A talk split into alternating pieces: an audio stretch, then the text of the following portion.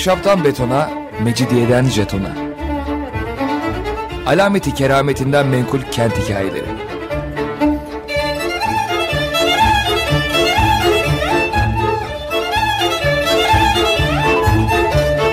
Hazırlayan ve sunan Pınar Erkan.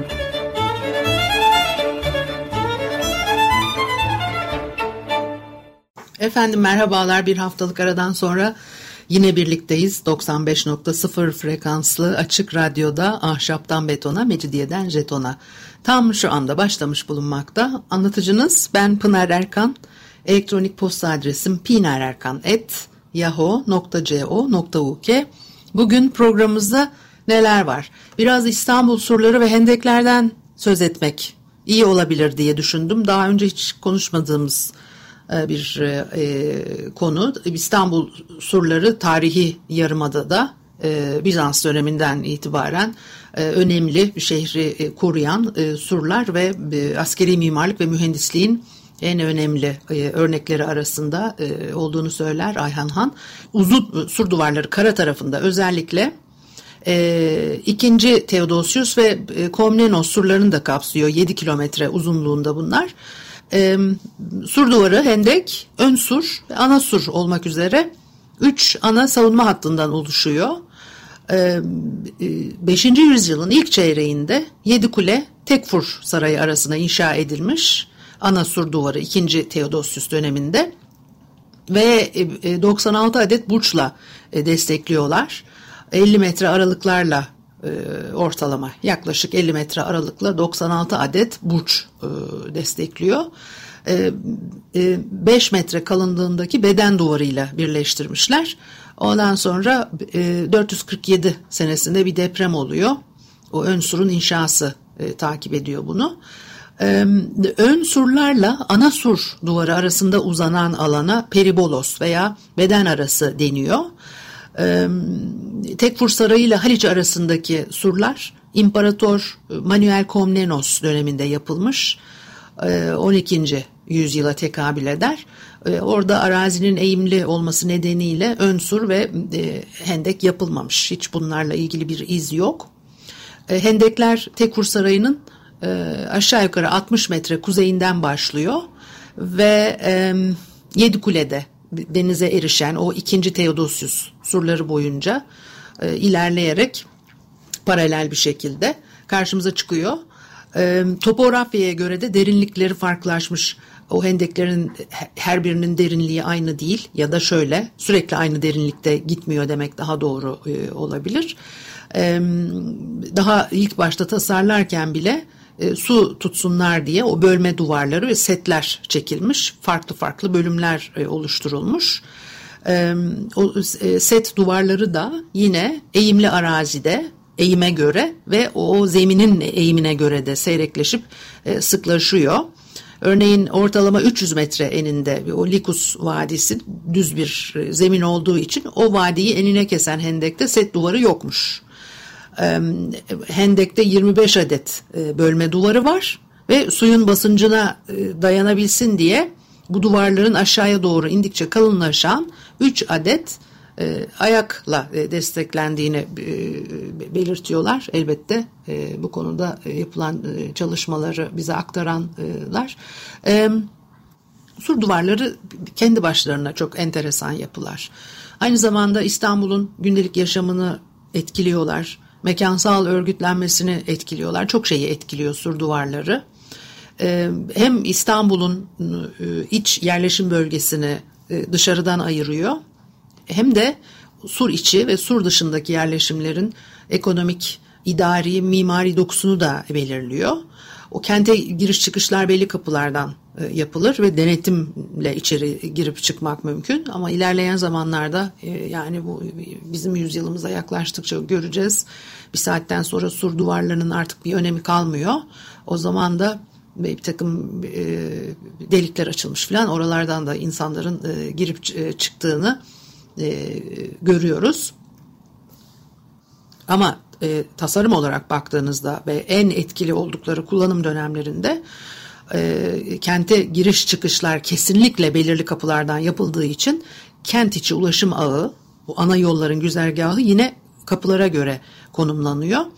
E, dolayısıyla hem duvarın kendisi hem de sur içi ve sur dışının yönetimi e, farklı kurumlara bırakılmış. E, örneğin sur duvarının dışında kalan bölgelerin güvenliğinden Bostancıbaşı sorumlu. Sur içinin güvenliğinden Yeniçeri ağası e, sorumlu. Şimdi e, toplar derler ya tüfek çıktı, tüfek icadı oldu, mertlik bozuldu.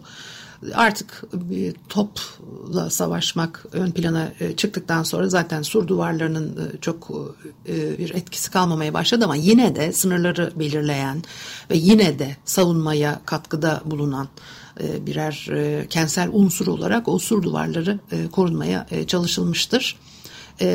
Şehri yönetenler, gedikler, delikler açıldıkça bunları onarmaya çalışıyorlar. Bu konuda çok dikkatli davranıyorlar bu hendeklerin ne zaman doldurulduğuyla da ilgili şimdi bir şeyler söyleyeceğim ama mesela e, bostanlara dönüyor ya o hendek, e, hendekler dönüyor doluyor bir süre sonra mesela 1860 senesinde e, iki ortak iki buçuk dönüm büyüklüğünde bir hendek bostanı satın almak istiyorlar.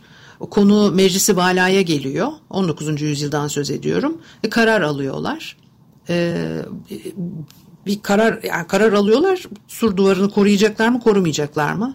O söz konusu e, kararı alırken hendeklerin satılmasını pek çirkin ve na münasip olarak e, tarif etmişler mesela. Yani 19. yüzyılın ikinci yarısına gelindiği zaman dahi e, böyle bir yaklaşım söz konusu.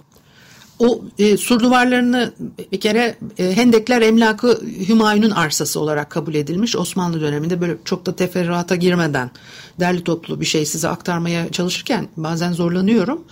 E, dolayısıyla o hendekleri tasarrufu altında bulunduran kişiler var. E, bazen sur duvarlarındaki taşları söküp duvara e, zarar veriyorlar çeşitli sebeplerle. Mesela kuleyi zemin ağları, bir takım vakıflar, bir takım ayrıcalıklar vererek insanlara hendeklerde yapılaşmanın yolunu açıyorlar. Sur duvarlarının diplerine yapı inşa edilmesi çok istenen bir şey değil şey gibi düşünün bunu e, gece kondulaşma gibi düşünün bir süre sonra bunu devlet geri alsın diye özel mülkiyet veya e, vakıfların eline geçtiyse bu hendekler o sur duvarını bir tedriç kurtarmak için e, belgelerde geçen ifade bu tekrar satın alınmasını ve kiralanmasını e, talep ediyorlar. Padişah tarafından bir irade çıkarılıyor buralarda bina inşa edilmesinin önüne geçmek için zirai üretim alanı olarak yeniden tahsis ediyorlar. E, tahsis ediyorlar. E, özür diliyorum. E, sur duvarlarını ve hendekleri korumak amacıyla e, bostanlardan başka çözüm bulamamışlar gibi e, e, görünüyor. Öyle değil mi? Duvarları korumak için bilinçli bir tercihle e, buraların bostan olarak e, kullanılması gibi e, bir kararlar almışlar. Twitter'dan fotoğraflar e, paylaşacağım sizinle. O karasurların hendeklerinin çok ilginç fotoğrafları var. Şehir alınırken suyla dolu olup olmadığı tartışılır. O dönemin kaynaklarına bakıldığı zaman hendeklerde su olmadığına dair ipuçlar ortaya çıkıyor diyor Ahmet Han. Mesela Tursun Bey kaynak olarak gösterilmiş e, ve İstanbul'un alınışıyla ilgili verdiği detaylarda e, o hendeyin suyla dolu olduğu ile ilgili bir, bir bilgi yok. O bilgi yoksa o zaman demek ki solu, su yoktu diye düşünülüyor. E, toplar kullanıyorlar bu surları yıkmak için ve o topların enkazı e, doldurduğu ve e, Handaki Amik'in üzerinden e, şehrin içerisinde yol açıldığı e, anlaşılıyor. Öyle geçiyor çünkü belgelerde. Demek ki artık yani hiç Bizans döneminde e, bostan olarak kullanılmış bir bölge yok. Ee, tarımsal üretimin Osmanlı döneminde ortaya çıkan bir şey olduğu kesin gibi oluyor. E, toprakla dolması da bu hendeklerin yine e, Osmanlı döneminde karşımıza çıkan bir durum. Mevlana Yeni Kapısı Yedi arasındaki hendek içinde bostanlar bu özelliği taşıyor. Günümüze ulaşan e, yani veya yakın zamanlara ulaşabilmiş ama artık olmayan e, son örnekler. Kuyu var içinde, su dolabı, bostancı odaları, meyve ağaçları, e, fidanlıklar var. Bu bostanlar e, Osmanlı kayıtlarında ayrıntılı bir şekilde e, e, bulunuyor. Sadece güvenlik için veya tarım üretimin için de kullanılmıyor bu hendekler. E, hendekler ve sur duvarları e, mesela yangınlarla da ilgili e, notlar geçiyor. E, yangınlardan sonra yapılan düzenlemelerde sur duvarı e, o sur dışına çıkan yangınları bir set oluşturuyor. Sur içini de e, koruyor elbette. E, o yangınların sur içine e, e, girmesini önlemek, e, sur duvarı etrafındaki binaların e, sur duvarından yüksek olmamasına bağlı mesela. Bu konuda e, kayıtlar var. Sur duvarı ve binalar arasında 3 metre mesafe bırakılması, sur dibine asmalık, köşk, hangi gibi yapılar yapılmaması, eğer yapılırsa veya yapıldıysa kagir binalar olmasına dair e, fermanlar yazılmış.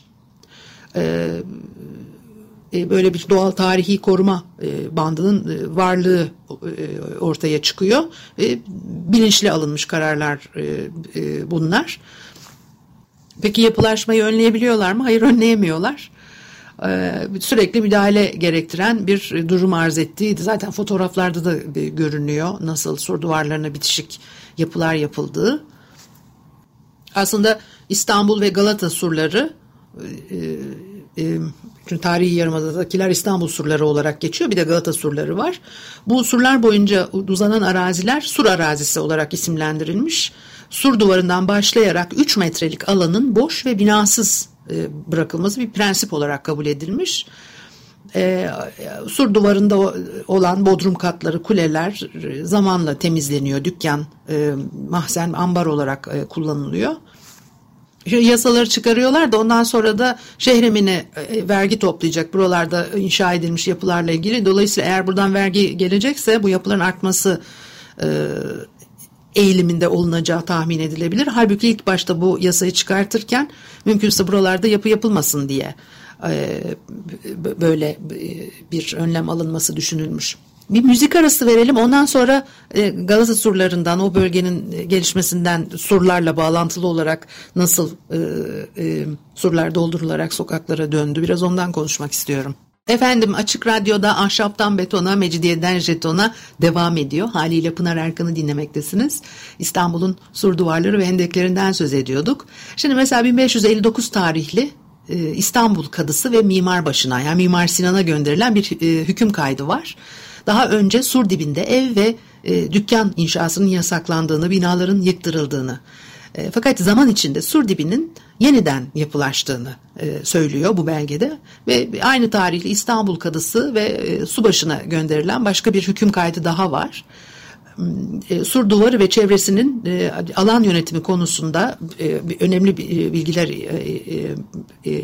içeriyor. O surun iç kısmında duvara bitişik binalar yapıldığını, bazı çok katlı cumbalı evlerin surun üzerine kadar çıktığını, surun dışındaysa yine sura bitişik binalar inşa edildiğini söylüyor. O sur dibine kereste depolamışlar. Dolayısıyla da buradan yangın sur içine atlayıveriyor. E, benzer sebeplerden dolayı 1540 tarihli bir karar alınmış ve bununla Surdibi temizlenmiş. E, yangınlara karşı bir önlem alınması konusunda e, böyle bir e, uyarıda bulunuyorlar. E, işte diyor ki sur duvarından 3 metre e, eninde bir açıklık mesafe bırakacaksınız. E, yolun bitişindeki evler duvarlardan yüksek olmamalı ve en fazla iki kat olmalı. İkinci kat duvarı birinci kat duvarıyla aynı hizada olmalı. İkinci kattan sokak üzerine taşan cumba saçak gibi bir şey de olmamalı. Bunlar hep e, kıvılcım sıçramasını önlemek için e, almaya çalıştıkları önlemler. Dükkanların önünde sofalar yapmayın diyor. Yolu işgal etmeyin diyor herhangi bir yapı tipiyle ve e, sur dibinde ağaç keresi de bırakmayın diye e, o e, kuralları e, çok net bir şekilde e, belirlemişler. Galata surlarının da ilginç e, bir durumu var.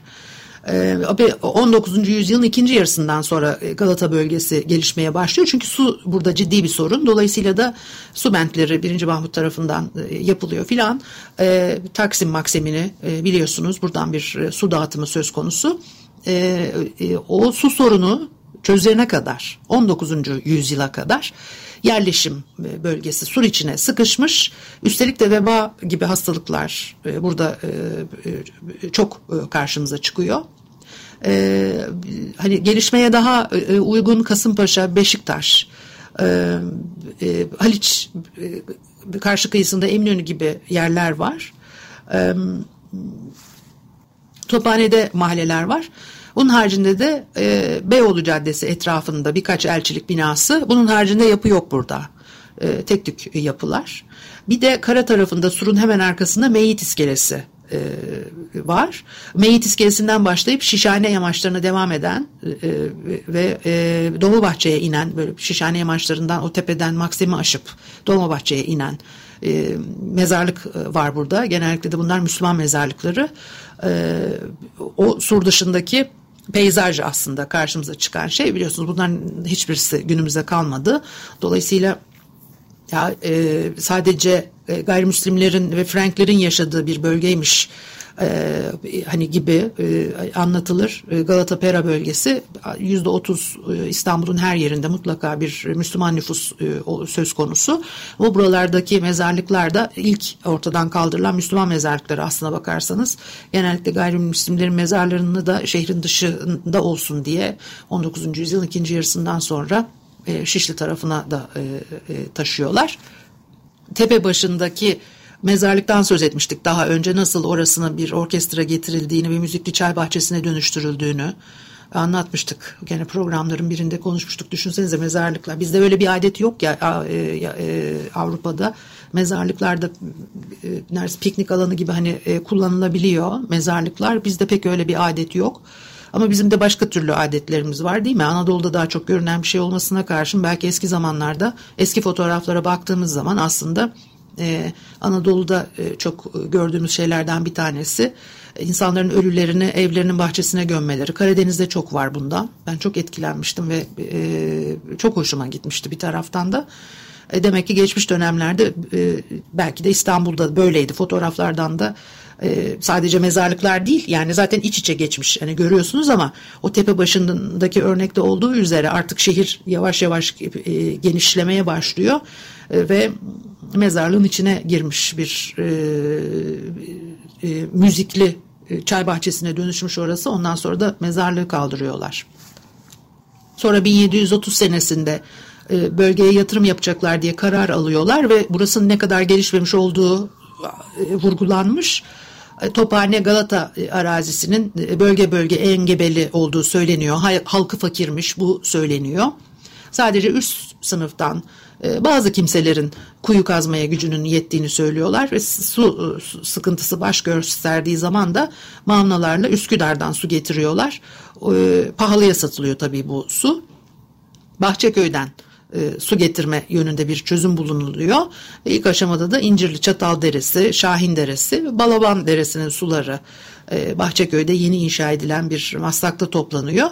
Ondan sonra da e, Süleymaniye Kebir adı verilen künklerle ve arazi koşullarına göre e, kemer ve lağımlar aracılığıyla Beyoğlu'nda Samsonhane önünde yeni açılacak bir e, kagir ızgaralı etrafı duvarla çevrilmiş tonozlu demir kapaklı e, bir e, kuyuda toplanmasını sağlıyorlar. Ahmet Han söylüyor bunu bize ve e, eni ve uzunluğu 6 zira olan bir kuyuymuş bu. Şimdi böyle yatırım yapıyorlar ya 19. yüzyılın ortalarına kadar o su sorunu yine de çözülmüş değil. Sefarethaneler suyu, kuyu ve sarnıçlarla kendileri tedarik ediyorlar. E, su şebekesini kullanmalarına da izin verilmemiş. O 1836 tarihinde yanan Rus sefarethanesinin yerine bir bina inşa edilecek. E, Fossati e, kardeşler işte geliyorlar ve Rus sefaretini inşa ediyorlar. O bina zaten çok büyük bir e, etki yaratıyor. Henüz daha şehir imar olmaya başlamamış ve böyle 100 metre uzunluğunda cephesiyle Beyoğlu yamaçlarında çok dikkat çekiyor. Hatta orasının aslında e, sadece bir sefarethane olmadığı, Rusların kendilerine saray yaptırdıkları, gelip İstanbul'u e, işgal edecekleri pek çok dedikodu e, yayılıyor şehir içerisinde. Bir de o sefarethanenin e, şantiyesi çok ilgi çekiyor. Çünkü ilk defa Fosatiler batılı usulde bir şantiye düzeni kuruyorlar filan. İnsan biz de severiz ya gidip e, sadece biz değil herhalde her e, galiba İtalyanca'da e, dikilip inşaat seyretmeyi sevenler için bir, kelime de var. Şimdi aklıma gelmedi. Neyse e, bizim yaşlı amcalar da ellerini e, sadece yaşlı amcalar değil e, genç yaşlı amcalar ellerini e, sırtlarında bellerinde kavuşturup inşaat seyretmeyi çok severler. E, Rus seferi e, binaya bir mansura su verilmesini talep etmiş. Bölge ahalisi buna çok büyük tepki gösteriyor. E, sefarethane bahçesini suluyorlar diyor. Döşeme taşlarını sürekli yıkıyorlar. E, burada su aşırı e, kullanıyor diye kullanılıyor diye şikayette bulunuyorlar. Öte yandan bölgedeki suyun Mirşah Sultan Vakfı marifetiyle getirildiği ve vakfiye şartlarında sefarethanelerin e, gözetilmediği e, o talebin karşılanması durumunda bunun bir emsal teşkil edeceği söyleniyor. Yani e, vakfiyeye göre sen öyle sefarethaneye falan su veremezsin. Eğer verirsen ondan sonra e, yol açmış olursun. Başkalarına da vermek durumunda kalınır filan diye buna itiraz ediyorlar. Ondan sonra da sefarethanenin yakınına bir çeşme e, e, yapılmış. O çeşmeye e, ayrılan suyun fazlalığının e, sefarethane içinde bir havuzda toplanması şeklinde çözüm bulmuşlar. Galata bölgesinde e, Ceneviz ve Venedikler başta olmak üzere e, Doğu Akdeniz ve e, Batı Karadeniz'de e, ticaret yapan koloniler var ya burada. Geçmiş dönemlerde çok etkililer. E, e, burada yerleştikleri e, yerleri e, surlarla çevirme çabası içerisindeler ama e, bu, izin verilmiyor da işte kule evler inşa ediyorlar. Ondan sonra da o kule evlerin aralarını tahkim ettikçe duvarlarla o çok önemli bir şey haline geliyor. E, çok sık da yapabildikleri bir şey değil. Mesela 1304 tarihinde bulundukları mahalle bir imtiyaz e, bölgesi statüsü kazanmasına rağmen sur duvarıyla tahkim etme izni verilmiyor. Fakat mahalle etrafına hendek kazabiliyorlar. Bu izni alıyorlar. Sahil şeridinde Galata Hisarı, Karaköy Meydanı, Kalafat yerinden Voyvoda Caddesi ve Yanık Kapı sırtlarıyla sınırlandırılmış e, bu bölge. İlerleyen zamanlarda başka türlü önlemler alabilir hale geliyorlar. O detayları atlıyorum ama mesela Gautier 19. yüzyılın ortalarında İstanbul'u ziyaret ediyor. Asker ve tüccar olan Cenevizlerin e, dükkanlarını birer burç haline getirdiklerini söylüyor. Mahallelerin surla çevrilmiş kasabalar gibi tahkim edildiğini, e, bir hani çatışma olsa her birinin kendisini koruyacak nitelikte olduğunu gözlemlemiş. Bunu da ifade ediyor. 17. E, yüzyılın ortalarında o Cenevizlerin geride bıraktığı kentsel doku demek ki hala e, e, korunabiliyormuş. Korunmuş yani daha doğrusu. Mesela 16. yüzyıl ortalarında biraz daha hani geri gidersek yine İstanbul'a gelmiş bir ziyaretçi sur duvarı sahil arasında e, Tophane'den Azap Kapı'ya kadar uzanan e, üzerinde liman işler, işliklerini bulunduğu mahzenler, ambarlar, hanlar, meyhanelerin e, yer aldığı bir alan bulunduğunu söylüyor. Sahil tarafında da 6 adet kapıdan 3'ünün merdivenleri açıldığını e, belirtmiş. E, deniz tarafında yapılar çok daha yoğun. Tepeye çıkıldıkça o evler e, seyrekleşiyor. 1864 e, tarihli bir e, e, yazılı belge var. O Galata etrafındaki ana sur duvarı 2800 metre uzunluğunda, ortalama 2,25 metre kalınlığındaymış. O sur duvarı Azap Kapı'dan başlayıp Büyük Kule Kapısı'ndan geçip Lüleci Hendek Sokağı'ndan Tophane sahil kesimine erişiyor. 15 metre genişliğinde bir hendekle çevrelenmiş. O Lüleci Hendek Sokağı işte zaten haritalarda da aklımda yanlış kalmadıysa 1905 tarihli Goat haritasında da Lüleci Hendek Sokağı yanlış hatırlamıyorsam eğer ee, ama aslında biraz daha erken tarihli belki olması lazım. Hendek olarak görünüyor çünkü buraları doldurulmuş tıpkı e, Galata Kulesi'nden çıkan Büyük Hendek Sokak, Küçük Hendek Sokaklarının da doldurulup binalar inşa edilmesi gibi yapılmış adı üstünde işte Hendek Sokak buraları. Ondan sonra da e, bu sur duvarlarından geriye çok fazla bir şey kalmadı tabii. Sur duvarlarının nasıl yıkıldığı ve neler olduğunu da belki hani başka bir programda gene e, konuşabiliriz. Bugünlük bu kadar olsun. Haftaya görüşene kadar hoşçakalın.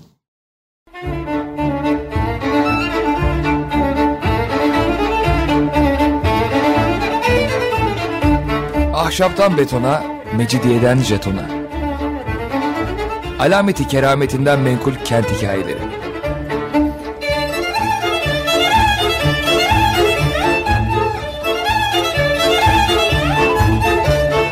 Hazırlayan ve sunan Pınar Erkan